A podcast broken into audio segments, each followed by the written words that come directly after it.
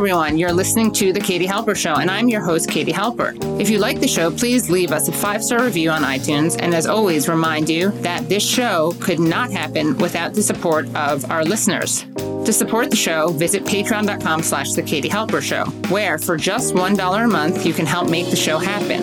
And for $5 a month, you'll qualify for great bonus content, including an alternative podcast feed and rarely seen clips that aired on our live shows. Welcome to the Katie Halper Show. I'm Katie Halper and I'm joined by the lovely Leslie Lee III. Hey, Kay, how's it going? Good. How are you? I'm good. Happy New Year. You too. Good Yontif. Yeah, Akeome, as they say in Japan. Ageome. Did I say Ake, it right? Ake, Akeome. Ake. Akeome. Yeah, even though it's the super cool, youthful way to say it. So if so, if you say it to an older person, they'd be like, "Oh, Kay's pretty cool. but but I mean, pretty hip." Right. Uh, They'd expect nothing less, right? yes, of course. Yeah. How were your holidays? Oh, good, good, good. How was yours? Good. Saw the fam. Oh, great. Yeah. Oh, watch Curb upon your recommendation, Leslie. oh, really? Really? You know, I, I missed a bunch of seasons, so I just went straight to season 11. oh, and you it, oh, I mean, you don't need to know a lot of plot You other than he has a black best friend now. Right. Well, that's what you mentioned because you were, I think, comparing our dynamic to that, although it's very different. But we were, you were comparing the black Jewish dynamic of which we speak so much. yes, yes. But it's good. I like it. I like season 11. I kind of miss have, him having a female and co. Like, I think he needs a female counter. Yes, yes, that is Right? something that's been missing from the past Yeah. few seasons. No Cheryl. It- No it's a hole. It's a hole. it's a hole because Cheryl is the straight woman, right? So it's grounding. Yeah, and there was Wanda Sykes for a while, and I think Viv, uh, Vivica Fox. Fox, uh, yeah, right. uh, took uh, took over, but now is you don't have that you know that feminine uh, energy there. energy, right? That feminine energy, yeah. And you don't have a straight person, so like he and what's his name? Oh yeah, they just His- Leon just hype each other up. There's Yeah, no exactly, straight right. person bring it down. yeah. But I thought the first episode was really funny with Albert Brooks, Oh yes, yes, where he yes. has a. I'm not giving anything away. He has a funeral for himself while he's alive because he wants to hear all the nice things that people have to say about him. yes, That was pretty funny. it was really Yeah. funny. And then, of course, I saw that episode where. Should we spoil it? I mean, How about the dry cleaning? yeah, it was really it's not really a spoiler, but he bumps into a white supremacist who has his, you know, his Klan whites with him, and and spills like coffee on it, and Larry feels obligated to take it to the cleaners because Yeah. even though this man is a white supremacist, you know, if we don't, you know, respect some basic human dignity, uh, yeah. to Are we better than them? Are, are we better than them? So he says, you know, I have to get this dry clean clean taken care of. And the crazy part is he convinces the dry cleaner of The this Jewish as dry well. cleaner, yeah, Jewish dry- Right. Right. It's so funny. But it only goes so far with the dry cleaner. Yes. Should we tell them or no? I guess we'll we'll, we'll protect people's ears. we'll protect you can it. Yeah. wait till the end. Yes, Wait, yeah, it's it's good. Watch the full the full thing. Yeah, it's you good. know what I've been watching, Katie, What? that basically everyone in America is watching, but no one's talking about it online. No, nobody online is talking about it, but Yellowstone. What is Ten- that? Ti- it's a it's a crime drama by Taylor Sheridan, uh, starring Kevin Costner. It's like Succession with Sons of Anarchy. Whoa, what's it on? What what network? it's on Par- it's on Paramount. It's on Paramount TV, which I guess they only get in red states or something. But it Oh, has wow. 10 had 10 million live viewers on this latest episode. And Katie, when I tell you, the, your, your your your auntie and uncle down south, they're watching this stuff. There's sex, there's violence, there's cussing nonstop. I couldn't believe it. I thought it was like Walker, Texas Ranger right. like a like a really safe sort of thing. But when you watch it, it's just like very, very I didn't brutal even know I had an auntie and uncle in the South. He I have to go on a cross country cross country trip to find them now. But yeah, and it's a really fun uh, show, great show, and it has it sneaks in some like decent politics because Ooh. you know it talks about like colonialism and indigenous rights. That's always uh, in the background, even though the hero, the uh, the protagonist, I should say, not the hero of the show, is Kevin Costner, who's this like rancher, and he doesn't want to sell one inch of his land.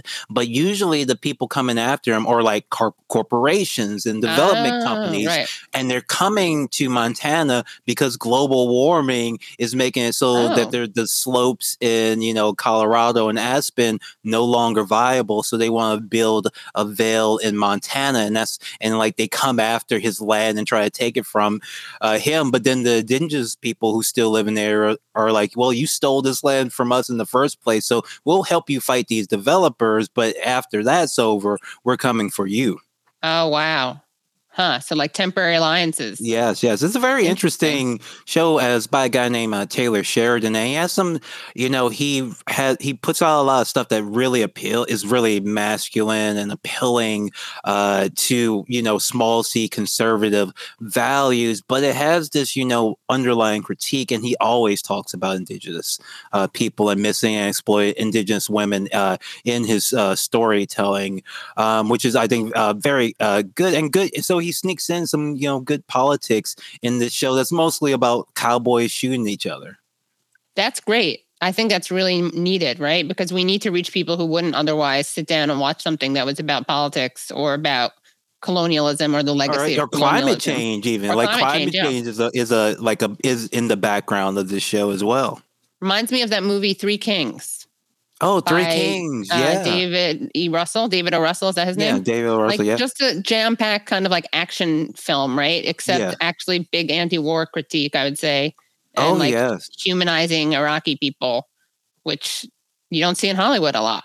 Oh yeah, and in this show, um, the one of the sons is like a former operator in Iraq, but he oh. uses those skills to like brutally murder people because he's basically like in a gang too, right? So like he brings those skills back, and like he has like a fake, um, basically a fake uh, law law designation from like border patrol or something like that that he uses to murder people. And like the cops work for them. So like so even there's like even like black lives matter sort of critiques in this show of like the criminal justice system oh wow. acab yeah exactly all cops are bastards in uh in the yellowstone universe. Absolutely. Yeah. Wow, we're gonna let's Kevin come on the show. Kev, come on the show. Tyler Taylor. I saw Kevin at Wesleyan when I went there. He was looking at Wesleyan, I think, with a daughter. I don't think they wound up going, his kid.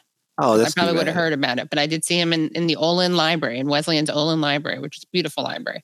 It's very interesting because he plays so much against type. Because I, I, think we all remember he was almost like the Red State Tom Hanks in the '90s. You know, very, you know, but in this show he's just buck wild. He's oh, like wow. he's like he's like walter white but worse uh, mm. in this one. So very very interesting uh, television that millions and millions of people are watching but uh, you hear you know so many people online at least talk about like succession but this is like getting like magnitudes more viewers than succession ever will. It's a show that succession would want to have on its network. Yes exactly. Whatever the what's the network called? The the, the media company company in succession, whatever that's called, they would buy the show. Oh they yeah, want, yeah. They, they, want the eyeballs. Yeah, and in fact, this show has a lot of the DNA of Succession because it is about this family, and they have a very like similar, you know, dynamic and structure. We Yellowstone is a fascinating right, combination we'll of all, it. basically every prestige show that has existed, but but are aimed at a non prestige uh, audience, and it's just going over like gangbusters. All right, I'm going to look into it. I may have to get a Paramount password from someone I know and uh, check it out. Well, all right, that's great. That's something to binge watch. What else is good happening right now? It's crappy, but I kind of, you know, what's his name? Harlan Coben, the guy, the British guy who they make like every single book of his into something on Netflix. And they have French series, Spanish, English. This one's called Stay Close. It's corn. It has a kind of young adult energy, young adult novel, mystery energy. It's not great, but it's kind of addict. It's it's binge worthy. Not really. There's so much good stuff out there. I should really take back those words that I just said. Don't watch them unless you're like you just want something kind of mindless. yeah. But I, I, definitely recommend Yellowstone. I think it is very, very good TV, but also very salacious and fun uh, okay. too, and interesting. Yeah. Yeah. Someone wrote F Yellowstone. Watch One Piece. I don't know. Oh, One oh, Piece is. One Piece is an anime which also has a lot of interesting politics embedded in it. I don't watch anime. I don't. When I was a little, you know, when I was a little kid, I couldn't even watch cartoons. I would only watch Fairy Tale Theater. Is that what it was called? It was like real actors playing Like Mary Steenburgen was Little Red Riding Hood. Elizabeth McGovern was Cinderella. Matthew Broderick was Prince Charming. No, Elizabeth McGovern was Snow White. Did I say Cinderella? She was Snow White. I think Jennifer Beals was Cinderella. Ellen Barkin was in one of them. Oh, Ellen Barkin. Love Ellen Barkin. Yeah. Rapunzel had Jeff Bridges in it and Shelley Duvall. Shelley Duvall was like a regular. She was one of the creators. And I think Liza Minnelli was in like the Princess and the Pea with Arthur. Remember Arthur, the British guy, Arthur? Oh, yeah, yeah, yeah. Yeah. Yeah. I think that's the right cast. Anyway, so I can't get it. I can't really get into car- anything that's cartoonish, which includes anime. But thank you for your recommendations, everyone. What was I watching? Didn't we talk about what I was watching? I feel like I told you what I was watching. There was some mystery I was watching. Obviously, we have to remind it's our it's that time of the week where we have to remind Leslie to honor his word and To watch, watch the killing. the killing. Okay. I'm sorry, I got caught up in Yellowstone. Actually, All I right. got No up in. I would. I, I had full plans to continue the killing, but this Yellowstone thing just came out of nowhere. Well, we're gonna. He don't worry. He's gonna do it. We're gonna make him do it. By the way, before we bring on our guests, just a reminder: please like this stream. Like right now, everyone, just stop what you're doing and just do a thumbs up. Literally, just like the stream. It helps with the algorithm. Helps bring people to the stream. Also, make sure you've subscribed. Hit subscribe and then press the bell so that uh, you get notified. There's something weird happening with the notifications, though. I'm not sure what's happening, but definitely don't let the bad guys win. Keep subscribing. Stay subscribed. Share this on social media. And also, of course, you can become Patreon supporters at patreon.com slash the Katie Halper Show. Again, that's patreon.com slash the Katie Halper Show. And oh, and one more thing, join, join. You can become Katie Halper Show members. Did you know this, Leslie? On YouTube. And if you do that, you get access to badges and emojis, special Oh, emojis, that's new. That's including great. including a Bodhi emoji. That's really cute. So we're going to bring on our guest. We're so excited to bring her on. She is a Beirut based journalist. She is with Breakthrough News, and she's going to tell us about what she learned on the ground in Ethiopia. Put your hands together for Rania Khalek. Hi, Rania. Hi. I hope everybody's clapping right now. Yeah, they are. I, hear- I yeah. can't hear the claps, but I'm assuming it's happening. well, we can we can hear it. Yeah, and thank you, know- Benjamin, for joining. We just got a new member. Awesome.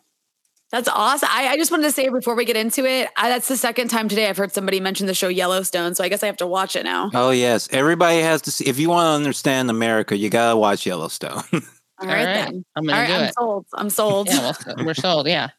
New member. Thanks. Thanks. I am Benjamin. Awesome. Thank you for becoming a member. Rania, tell us about why you went to Ethiopia.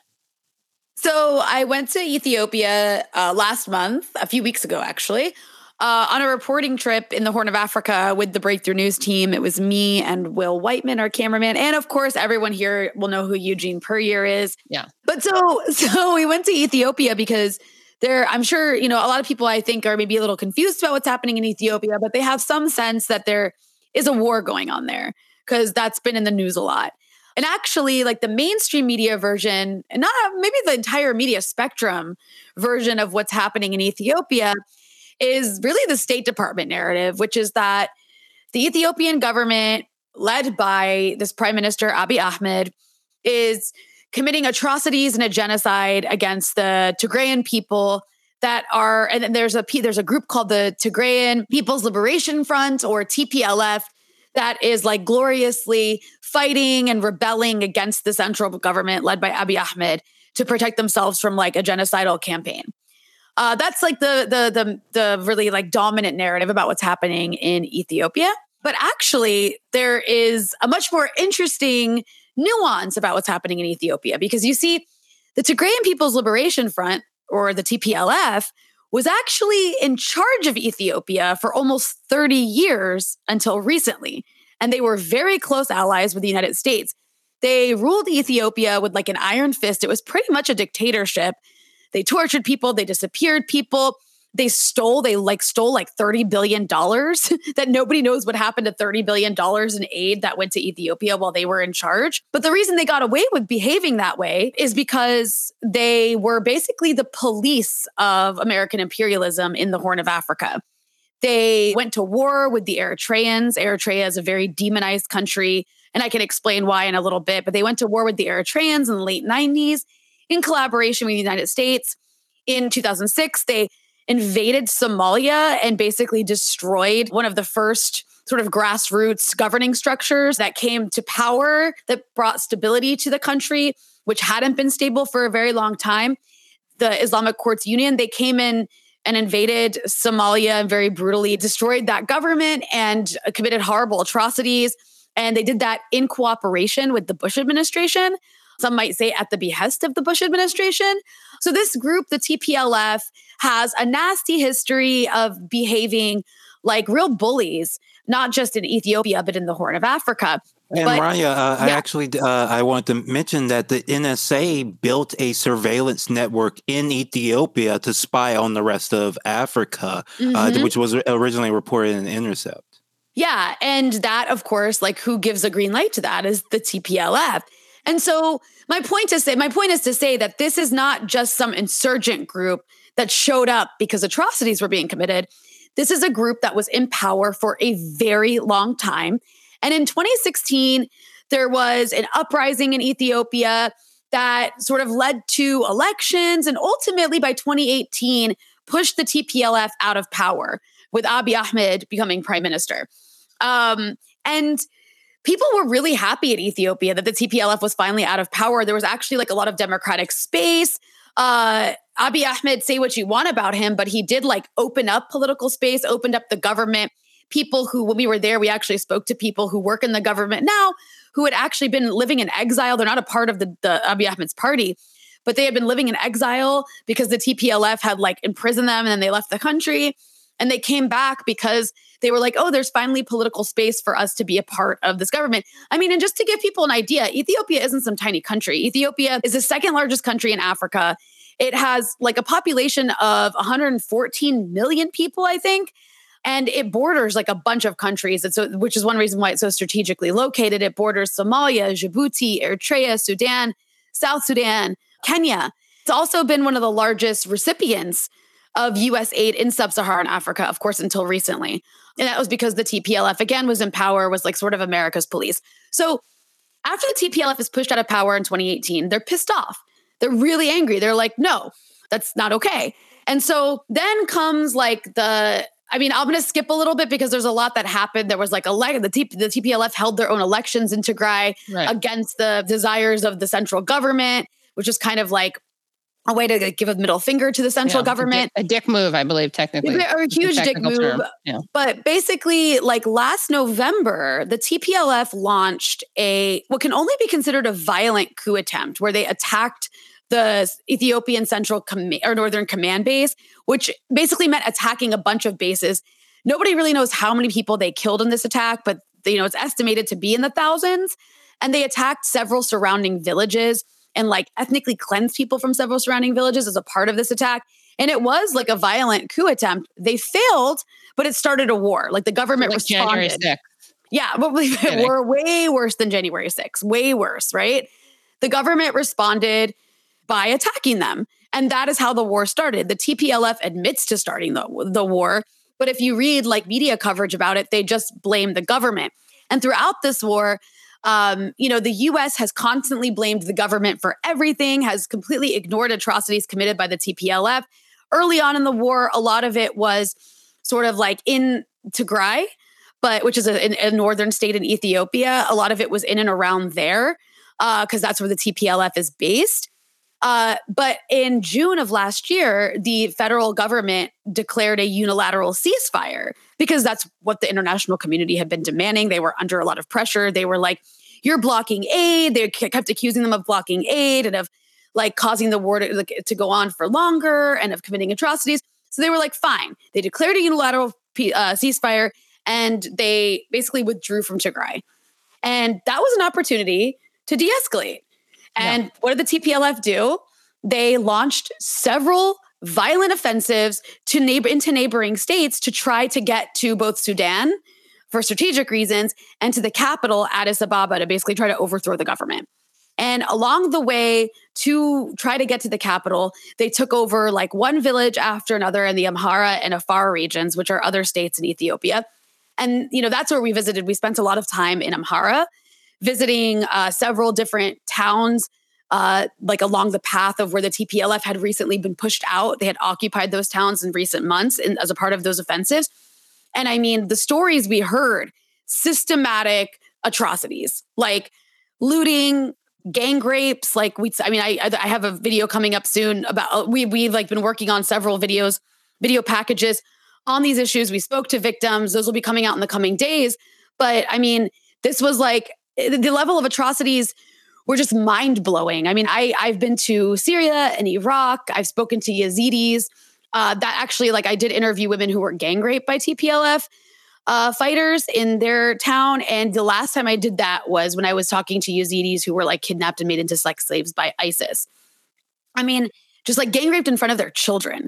Um, and this isn't to say that like one side is clean and the other side isn't. It's just to say that this is the side that is being portrayed as sort of like glorious rebels by the international press, by the US State Department, or at the very least, their their atrocities are being whitewashed to try to basically, you know, lay the groundwork for a regime change attempt in Ethiopia through proxy.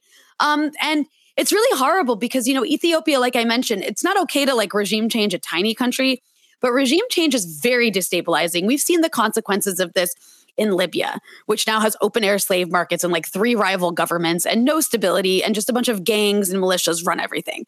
We've seen the consequences of this in Iraq, which led to the rise of ISIS ultimately. We've seen the consequences of this in Syria, which led to the rise of ISIS as well, and a bunch of other Salafi jihadist groups. When you collapse a state, when you weaken a state, when you destabilize a country, it destroys people's lives. Masses of people die. People flee the country like in the millions, and it actually ends up destabilizing the entire region. And in the case of places like Libya and Syria, I mean, it ended up destabilizing Europe because the influx of refugees made everybody so crazy and xenophobic.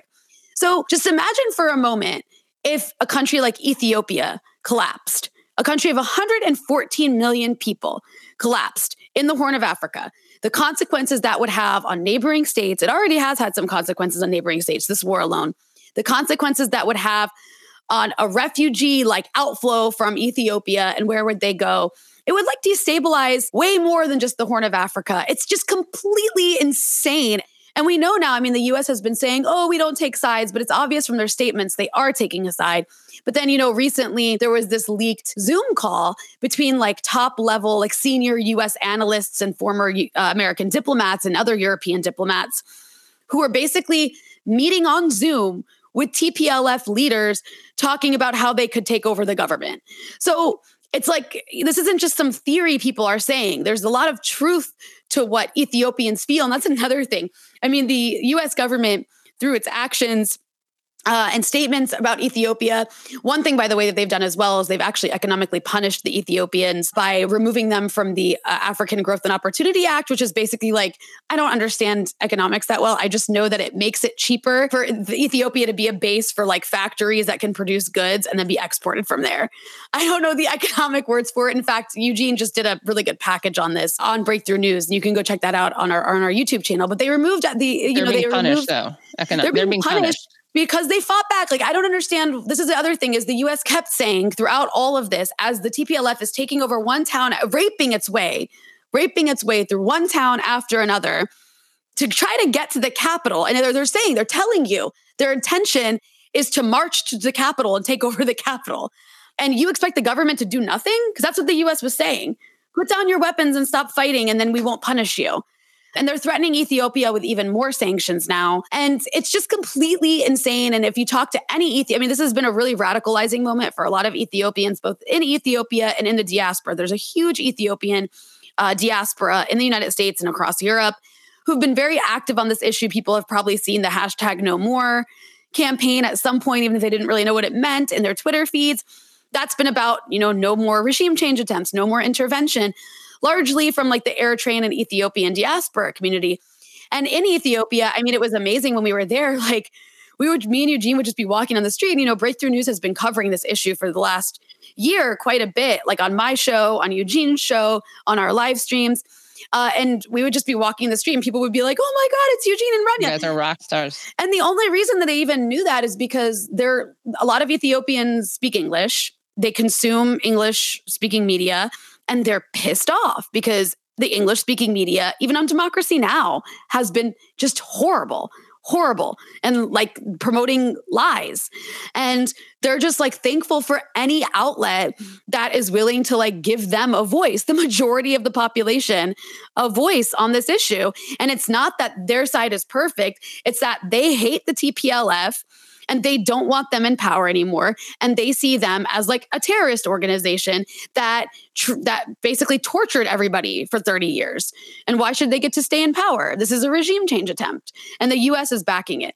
So they also have just become super radicalized against US imperialism um, which is kind of interesting because you know Ethiopia has been a longtime ally of the U.S. So Ethiopians never right. really thought in a negative way about America, but now you know there's been a lot of Ethiopians like now they're learning about Syria and they're learning about Cuba and they're learning about what America does to Venezuela and they're like, oh, okay, this isn't like new. We're just being punished because we're not doing exactly what the U.S. wants. And what is the ideology of the TPLF? So the TPLF, like if you read uh, articles about it, will be described as being like a Marxist organization. And it seems to have maybe started out uh, uh that way as some sort of like leftist. I, am not quite sure. Like, I don't know if they were Marxist Leninist or some people have said they were Maoist. I'm not quite sure exactly what they were. They may have started out with some leftism in them, but that was quickly abandoned. Uh, is when they took over, maybe even before they took over, but definitely when they took over in the 90s that was very quickly abandoned. Uh, and you know, I don't think there's anything that considered can be considered leftist about them. I mean, if even if you look at the area where they're based now, which is in Tigray, it's a very poor state where it's there's a lot of inequality. There's a lot of inequality in Ethiopia in general. Uh, it's not like they, de- they, you know, they're always praised for, oh, look how they developed the country. But when I went there, there wasn't development. There was a lot of poverty. There was a, there was a lot of development that I saw was actually recent. It was in the last two years two, three years since Abiy Ahmed took over. A lot of development projects actually funded by China. Uh, which is another aspect of this, by the way, is Ethiopia has closer relations with China. When we were in the capital, we saw a lot of like China had built a brand new, really beautiful like public library, just gorgeous, huge building, a lot of huge, gorgeous parks, like as nice as parts of Central Park with like, you know, fountains of water for children to play in and just spaces for people to have wedding, you know, come take their wedding photos or have their graduation photos, just hang out on a Saturday. Like really, really nice park areas that I wasn't expecting to see, but they were all brand new. They were all like in the last two to three years. So you can imagine a country like Ethiopia and what people there are seeing. They're seeing, and I think this is maybe common across a lot of countries in the global south these days, is you see what the US does, which is bully you, punish you, demand you do things that you don't want to do. And then if you don't do them, like, you know, iron fist, crush, like, and then you see what War China's sanction. doing. Right. And then if you, and then you see like what China's doing, and I'm not trying to like glorify everything China does, but they're building things that are actually useful to people. They're building roads and bridges and libraries and parks. And it's just like such a stark contrast um, that you can understand why people in the global south often don't have the same like crazy view about china that americans do because uh, they're not being bombarded with anti-china propaganda all the time but also the reality on the ground is like too hard to challenge. And they're not being literally bombarded yeah literally literally bombarded um, but yeah, back to the TPLF. The other thing that was interesting is, you know, the we also went to Eritrea and the Eritrean, um, the EPLF, the Eritrean People's Liberation Front, actually worked with the TPLF in the 80s uh, to fight the basically the communist government of Ethiopia. And they both call themselves leftist organizations, but they split in the 90s because of the way T- the TPLF went about governing Ethiopia. The constitution they created actually is responsible for much of the ethnic divisions that exist in Ethiopia right now. They're the ones who split Ethiopia into ethnic states based basically on language. Like the ethnic states are split on language. So you're, you know, if you speak this language, you're this ethnicity that's attached to this language, which is a bit odd. But, anyways, Ethiopia is split along these ethnic lines because of the constitution put in place uh, by the TPLF, and the EPLF did not agree with that at all. Didn't agree with their governing structure, and then they ended up going to war with each other uh, where it, was over land that the TPLF had stolen basically from Eritrea. Um, and so the Eritreans have a very negative view of the TPLF. And moreover, you know, Eritrea and Ethiopia under Abiy Ahmed in 2018, you know, he won the Nobel Peace Prize for making peace with Eritrea, this peace deal. And now they're very, very close allies.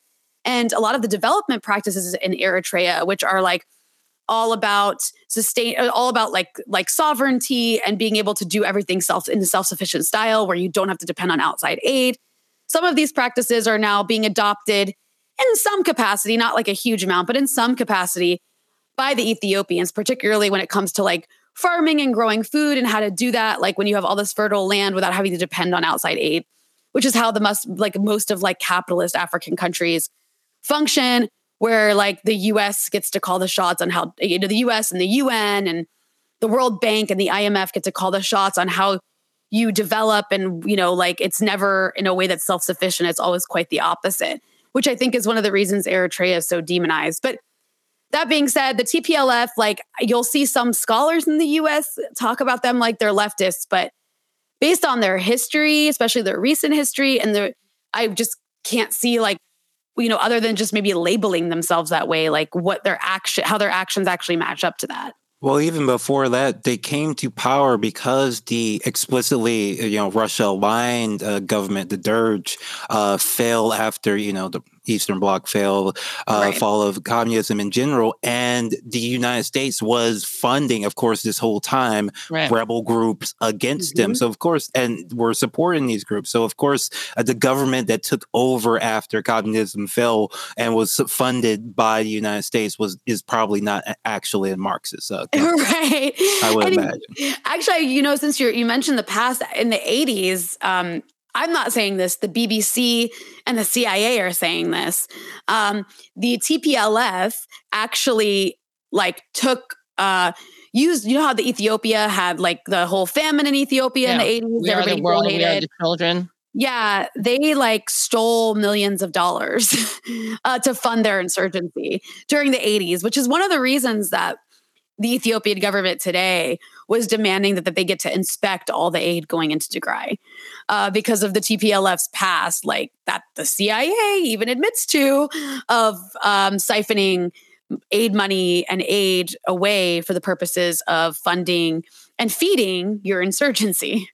And what else did people tell you? What were the, some of the most shocking things that that people told you? Not even not just about this conflict, but I guess just about life in Ethiopia in general. I mean, well, so one of the most interesting things about being in the capital, especially, is I don't know if you guys were following the coverage that closely, but in, I would say maybe like September, October, definitely November, October, November mostly. The TPLF had taken, had really like taken over a lot of towns in Amhara. And they were like 300 kilometers or 350 kilometers, which I don't know, what is that in miles, like 200 miles or something, away from Addis Ababa, the capital of Ethiopia and they were like, "We're coming to the capital." And the entire international, I mean, 200 miles is really far.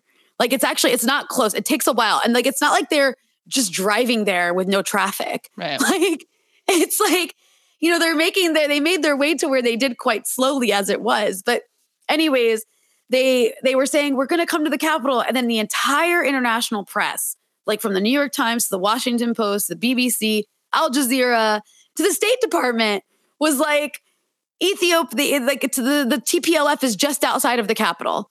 Like they're just outside. The capital's about to fall. And every single day, I think maybe even until now, I'm not sure if it's stopped. The State Department issued warnings on a daily basis for Americans in Ethiopia. There's a lot of people who are dual citizens in Ethiopia. For Americans in Ethiopia to leave immediately because of the danger um, of the conflict coming to the capital. Like every single day, at one point, they were like sending out emails that you like you should write your will and make sure you have your affairs in order if you're going to stay.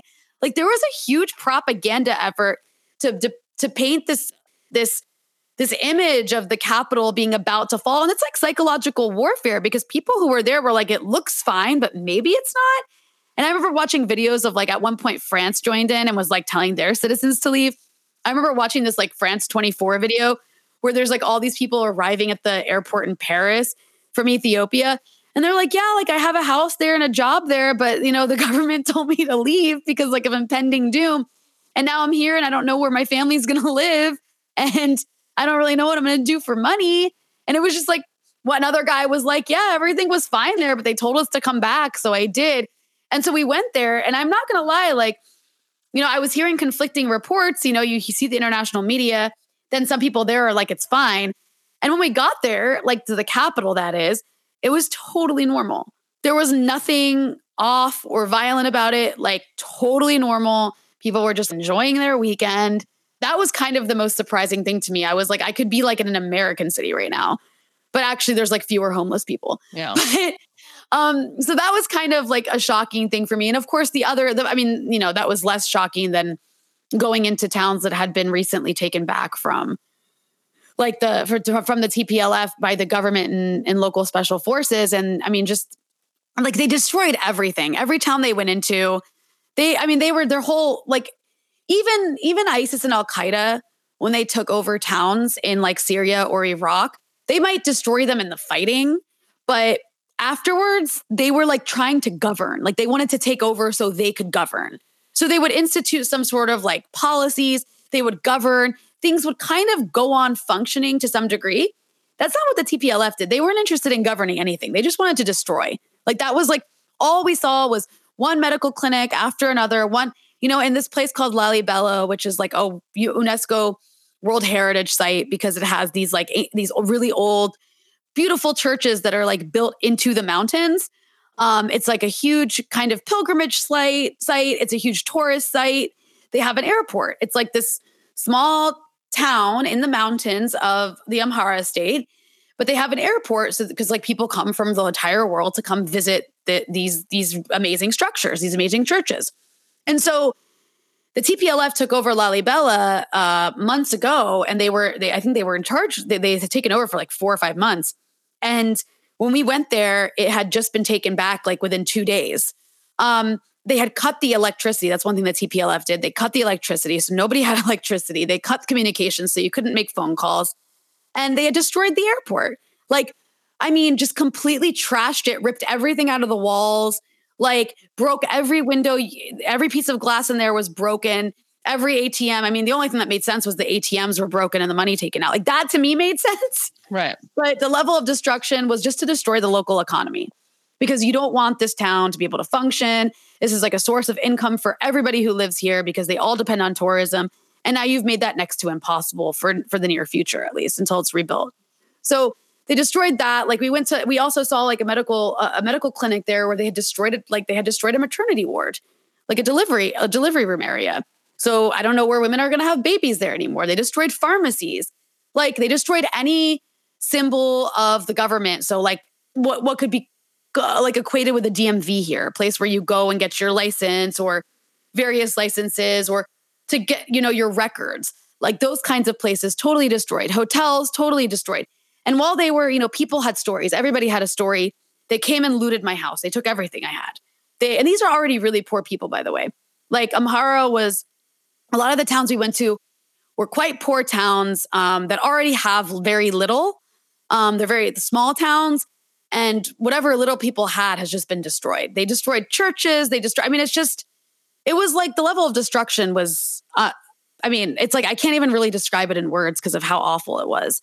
And this is what the U.S. was encouraging, and this is what the international media, particularly the New York Times, was defending. Like there, until now, I've only seen one report on like we went and spoke to women who were gang raped and they're not shy about talking about it. Like they're pissed.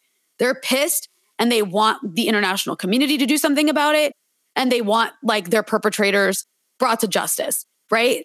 And, you know, everybody else has access to these places. We even saw other reporters in these areas. And I've only seen one report about gang rapes by the mainstream press and uh, by any press.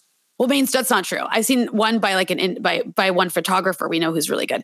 But I've only seen one like lengthy report, and that's from Reuters. And it came like a month and a half after the fact, I think.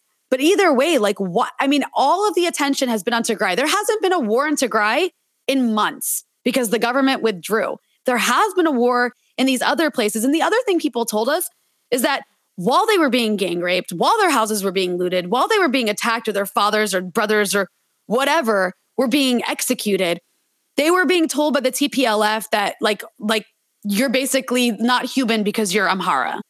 So all this time we're hearing, okay, like these people are committing genocide against Tigrayans, but the rhetoric that I'm hearing from people who are attacked by the TPLF is actually really bigoted, horrible, like genocidal language. One woman who was pregnant uh, at the time that she was gang raped, she was very obviously pregnant because she was showing and she was telling them, I'm pregnant. Please don't do this to me. They were like, We don't want you to have children because you're Amhara.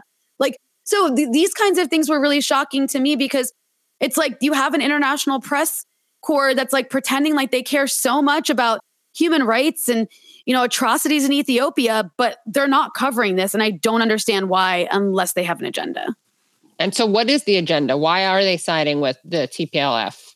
You know, I think there's a couple things happening here. Um, and I, you know, this is also, I think, a parallel to like reporting from the Middle East.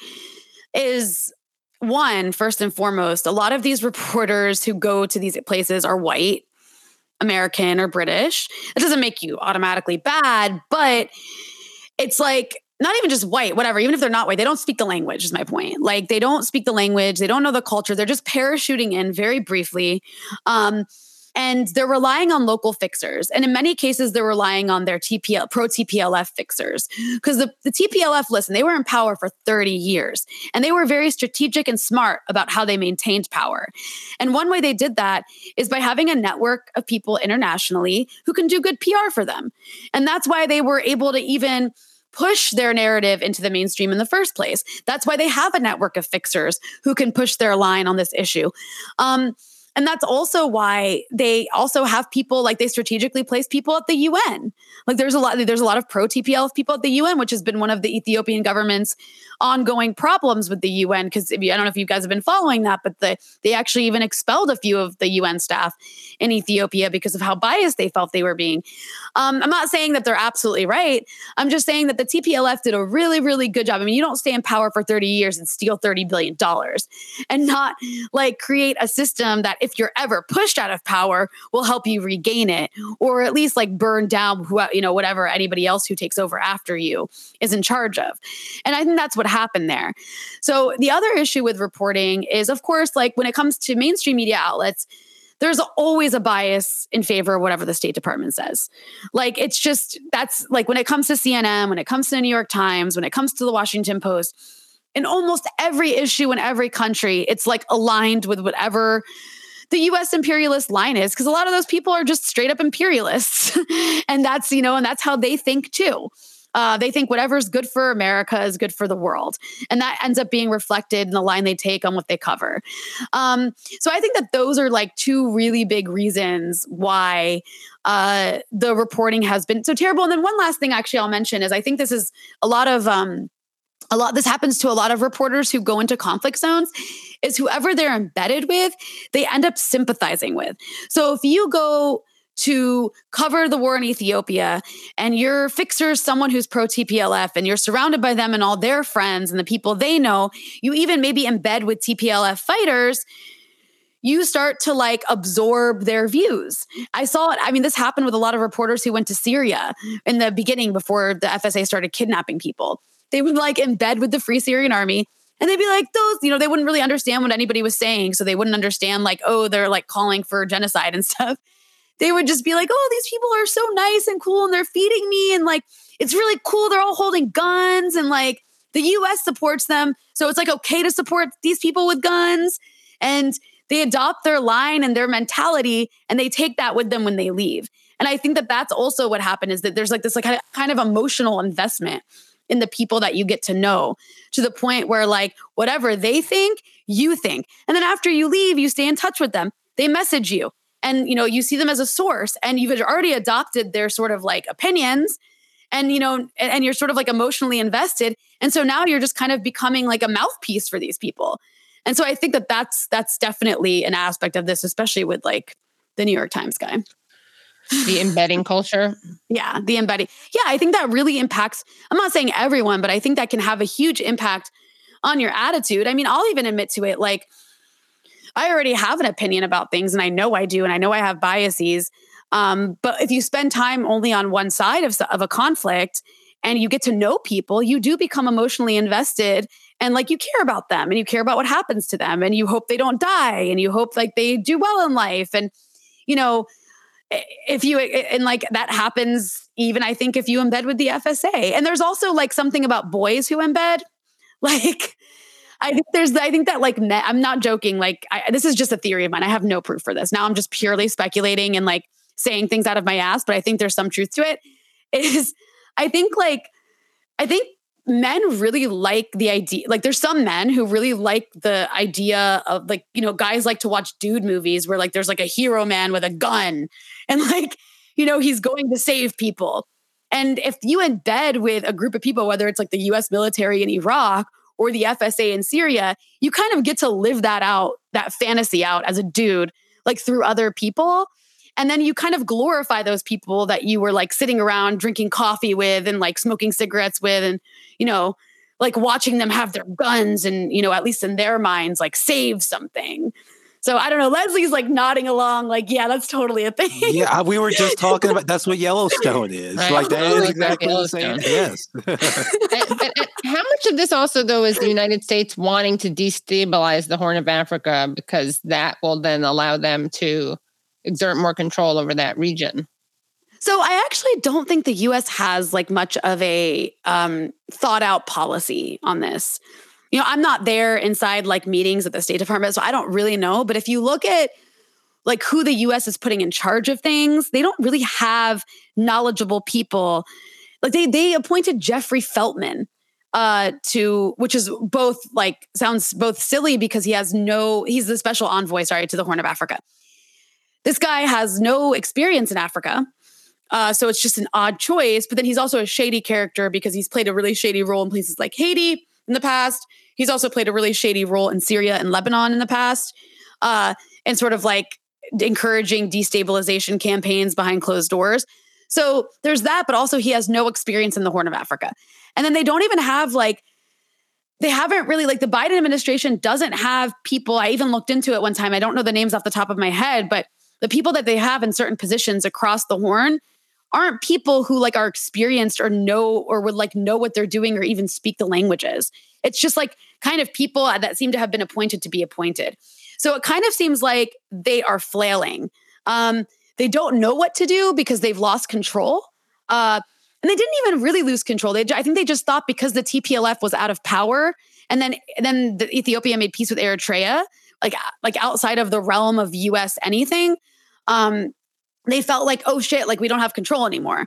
Um, and they didn't really think through their policy. And it kind of seems like it's all over the place. I don't think they really know what they're doing other than they're just against things changing. Um, in, in ways that would create space for like more independent actors in the region because these aren't anti-american actors like abiy ahmed wasn't some you know he wasn't ranting like yankee go home you know he was just like making some deals with china making this peace deal with eritrea he was forging a path somewhat independent from US interests. That's all, like slightly independent from US interests. And there's something similar happening in Somalia right now. The US isn't happy with the person who's in charge, and they're trying to use their guy in the government to like undermine him. And so people are angry about Somalia right now. Um, the US has really done a huge disservice to itself in the Horn of Africa because other African countries have not gotten on board with what the US is doing in Ethiopia.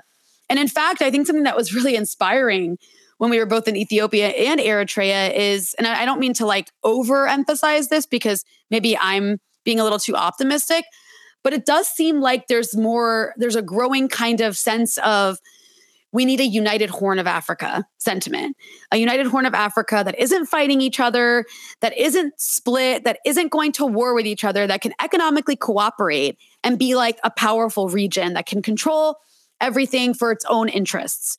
And that I think is what the biggest threat to the US is. The US does not, just like it does not want a united Middle East that can be like an economic powerhouse, doesn't want a united Latin America that can be like economically cooperating with one another and be like a region that you have to treat with respect.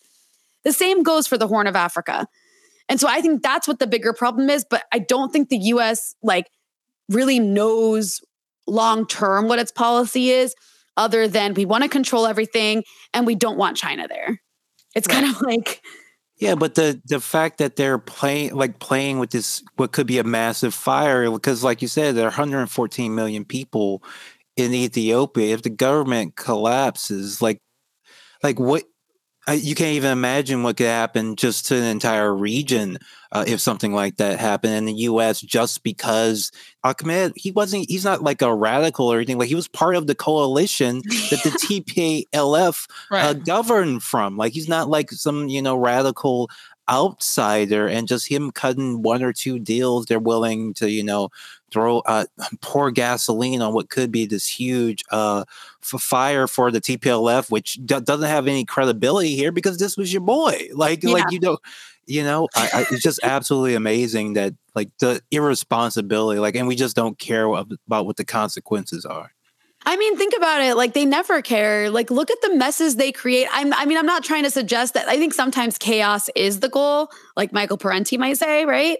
But I don't think it's always necessarily like some, you know, like they've outlined some like really strategic way of like destabilizing the horn or of de- like sometimes it's just sheer stupidity and ignorance to the point of like that nobody even knows why you're doing what you're doing anymore, other than like you're behaving like a child who just wants to get your way.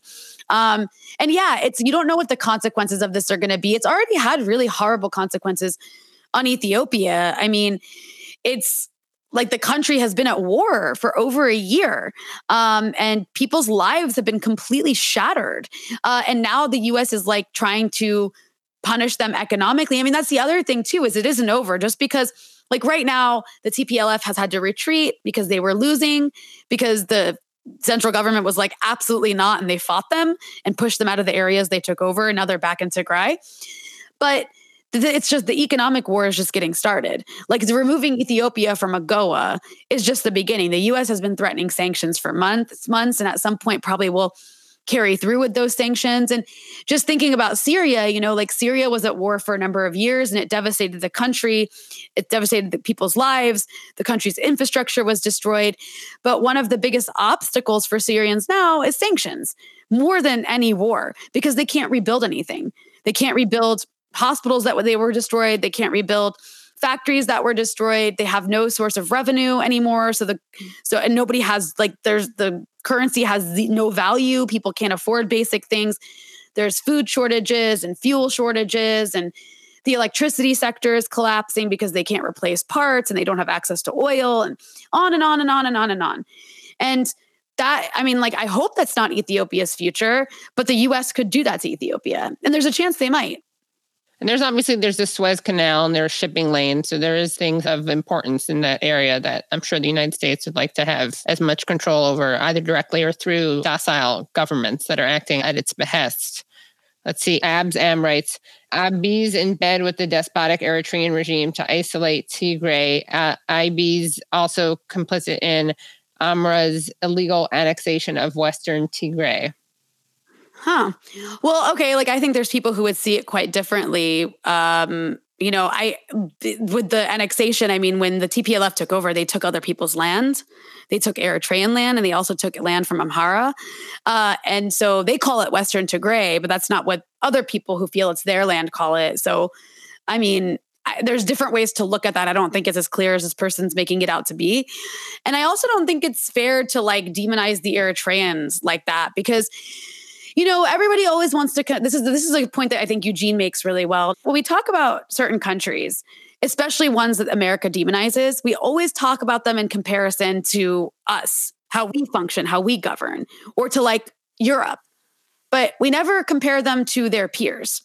So if you want to talk about, oh, the Eritreans are just a despotic regime, I mean, do you talk about other African countries that way? Because there's a lot of African countries that aren't what you would call democratic um, could be considered despotic regimes.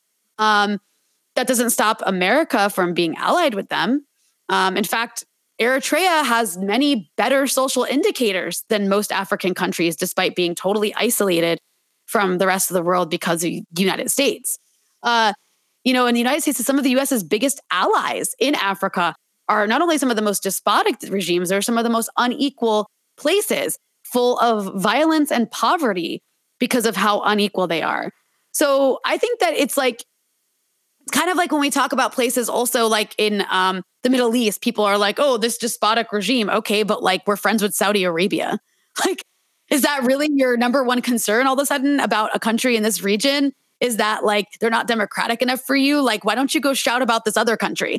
I'm not saying you can't criticize Eritrea, but like when I see it framed like that, like, are you as upset with Ethiopia's relationship with nearby countries that are also despotic that happen to not be Eritrea? Because they have those relationships too. So it's just interesting that he highlighted this person highlighted Eritrea as the problem. Mm. Like and not Djibouti, for example. Like I have a friend that's literally Djiboutian who's like in Somalia and hiding from the government in Djibouti because it's not a democracy, guys. like yeah. oh, by the way, can I say what state you're both in? Well, Leslie, you're already open in what state you're in. We're in Virginia. Yeah. Well, so what, what, what is going on? Are there people outside trying to drive in that no stuck in that traffic jam? No, it's nowhere. I don't think it's anywhere near us. It's just like, uh, but there, uh, but this is a big like national news uh, story. Like all these people stuck on what I think is I. Uh, 95 995 um and it's just uh amazing Including tim kaine apparently tim kaine yes the former the guy who was supposed to be our vice president, if it wasn't for that dang Bernie Sanders, obviously, yeah. was Bernie stuck. Sanders is probably responsible for the reason Tim Kaine spent like an, a day stuck on 95. I mean, if we're being honest. If we're being honest. I actually, you want to hear something sad? I have been so busy with work and uh, like also like we've been rushing to try and get like all our post production stuff done so people can see like uh, the stuff we do from Ethiopia. Um, I've been so intensely focused on that. I had no idea this happened until my sister came home today and told me. She was like, because I'm staying at my sister's house. She was like, "You didn't hear about 95? Apparently, it's like all over the news. You you know, Katie. I didn't even know. It's like down the street from me right. or something. And I had no idea people were stuck outside for like 24 hours.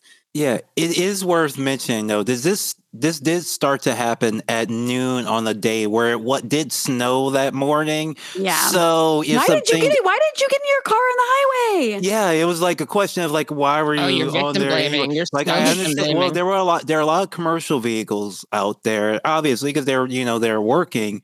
And that, that's what started the big pileup because I think there was a four truck crash or something. something and yeah. it's just like miles and miles of people just stuck uh, on this road is which is just something that you wouldn't even imagine should be possible. Like there, sh- like there should be like off ramps and like places right. alternate routes and driving to the other side. But people were just stuck there for over 24 hours in their cars. Like people were leaving their car running because they figured, yep. oh, it's going to be a few hours. But then you know they run really out of cold. gas. Yeah, it was really, really cold, cold too. And also, you know, uh, this area in general, like the Northern Virginia area, is terrible at cleaning up snow. It's because we don't get snow here that often. I think it happens like right. two or three times a year, and it's never really. Every once in a while, it'll be like a foot of snow, but it's not common. So whenever it snows, everything shuts down, and it's it, it takes a while to get everything like plowed. Uh, so yeah, that was. I mean, it's like in this area that's even worse. I mean, if it happened like in Moscow or something, I'm sure you wouldn't have a problem yeah, cleaning up the snow. Or yeah. New York, even. I think you guys are pretty used to snow in New York. I don't know. Yeah, we are. Yeah. Yeah. Yeah, they've been trending for 15 plus hours. Yeah, that's oh my god, that's a ho- that's actually really horrible. I would be like I would be the worst. I would oh just be the worst. Wait, hold I on. would be all kinds. I'd be hungry. I'd have to pee. Like, let me show you this for them. Yeah, you have nowhere to pee. Like, where are you going to go to the bathroom? Yeah, some people have their kids, their dogs. So you don't have any water or food, and like, yeah. no one can get to you. That's awful. Which Jesus just seems Christ. like something. I mean, I don't even imagine like how it could happen because I mean, they're constantly building stuff here. They're constant like there's supposed to be millions more people in this area because of all the all the development, the, the, Amazon yeah, air, know, they, warehouses they and all that. There's supposed to be more people coming in, and we can't even handle the people we got. Well, Leslie, you'll know this. Like when I'm talking about here, like the roads are always under construction because they're always adding more lanes. Like yes. instead of investing in public transportation, they just put a new lane in. So there's actually like highways that will have like 10 lanes. It's insane. It's actually like insane. I actually hate driving in this area on the highway. Like 495 frightens me because yeah. there's too many freaking lanes. Yeah. Like, Well, They're he- supposed to have extending the DC Metro um, out in this area, but it's just been very, very uh, slow process. But but there's so many, but they never stop building these luxury condos and these big highways and toll I don't know how roads too. people Like you afford to pay out out the ass for toll roads. Imagine paying out the ass for toll roads all these years, and then you get trapped on the road because there's just no way for people. It's actually to mind get- blowing. It's it, it, it- I didn't think something like this could even happen, Yeah. and I just only imagine like what do people in other countries who know how rich and wealthy we are think know when they must see, like, so our hard. Not major politicians not just people in other countries, people in like third world countries are like, what is wrong with this place? Like they're just like, what? Like what? Yeah. yes, it, it's it's Here's- here's amazing. Tim, update. I've been on the road for 27 hours. This is Oh Tim my Kaine. god! I And he's started like, my normal two-hour drive to DC at 1 p.m. yesterday. 19 hours later, I'm still not near the Capitol. My office is in touch with VDOT to see how we can help other Virginians in this situation. Please stay safe, everyone. he's like a VIP. Yeah, Like how is he? How is he not freezing to death? Like your car can't stay on. Can your car Yeah. just stay on for that long I have no idea. like losing gas or the battery? I don't No, know. like I- people were just walking around and stuff like, and pe- people are asking like, couldn't you just pull off? Apparently not, uh, folks. Like there was it, it because it, it just went on like for a very long length. Now, obviously, maybe the trucks don't might not have wanted to pull off, couldn't pull off, but you just imagine that a lot of the cars could have gotten out some sort of way, but it just like was tw- twenty seven hours. Well, What a the good news is that- disaster. That Tim Kaine, after 27 plus hours on the road from Richmond to DC, Tim Kaine is safely back in the Capitol, still in good spirits. Well, I was about to start a hashtag like save Tim Kaine. Yeah, You guys, I actually, I, I, Yeah. I have to, I have to run. To run, yeah. I, I thank you so much for Yeah, having me thanks for coming on. on. Yeah. Leslie, it was so good to see you so too. good to see you too. So, so good to see again. you. I hope to see you guys again soon. I'll be in your time zone for a couple weeks at least. So Great. More let's good. do this again soon. All right, great. Bye, guys. Hi, Bye. Rania. All right, this was great. Great Yeah, show. great- great Very so much information. Yeah. Glad we found out about Tim Kaine. I was worried about Tim. Glad he's safe. And this is a great show. And I'm looking forward to uh, next week. We're going to have on next Tuesday, we're going to have Richard Wolff on. Oh, wonderful. Yeah. And make sure you guys subscribe to this, subscribe to the Katie Halper Show, rate and review the podcast, like. And if you want bonus content, like if you want to see the full episode of this show that you're watching right now, if you watch live, you're in luck. But if you watch this later, there'll be some clips that may be Patreon only. And so to access them, you go to patreon.com slash the Katie Halper Show. Again, that's patreon.com slash the Katie Halper Show. You definitely should join because we also have a great video that we did on Sunday. I had on Jamie Peck and we talked about a lot of fun stuff, including how terrible the BBC is. So that's worth the Patreon membership for. Got a great interview with Nils Melzer about Assange, great interview about Chile, great Patreon only interviews. So really encourage you guys to become Patreon supporters at patreon.com slash the Katie Halper Show. Again, that's patreon.com slash the Katie Halper Show. And with that, I think we can just say our goodbyes to everyone, right? Yes. Yeah. All right. Thank you so much for having me, uh, Katie. course. Everyone, please uh, check out Struggle Session at patreon.com slash struggle session and my new show, Culture, at 1-900-culture.com. 1-900 Whoa. 1-900-culture.com. It's a call-in show, so we got When are you going to have me on?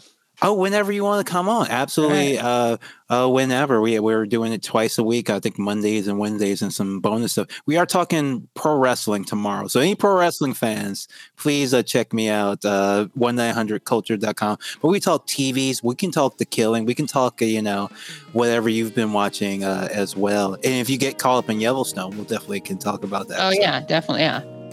Okay. Bye, everyone. Bye. Thanks, Brad. Thanks, Tyler. Thanks, Leslie. Thanks, Rania Khalek. And check out Breakthrough News. All right. Bye.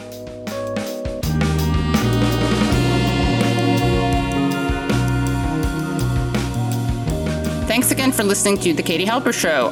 To hear the rest of that discussion, please join the Patreon at patreon.com slash The Katie Halper Show. Again, that's patreon.com slash The Katie Halper Show.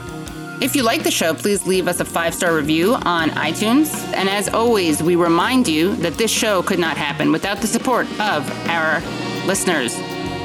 Our show is produced by me, Katie Halper, Nick Palm. Brad Bloom is our audio engineer and an associate producer on the show. Our researcher is Joshua Bregman. And our theme song is by the band Cordova.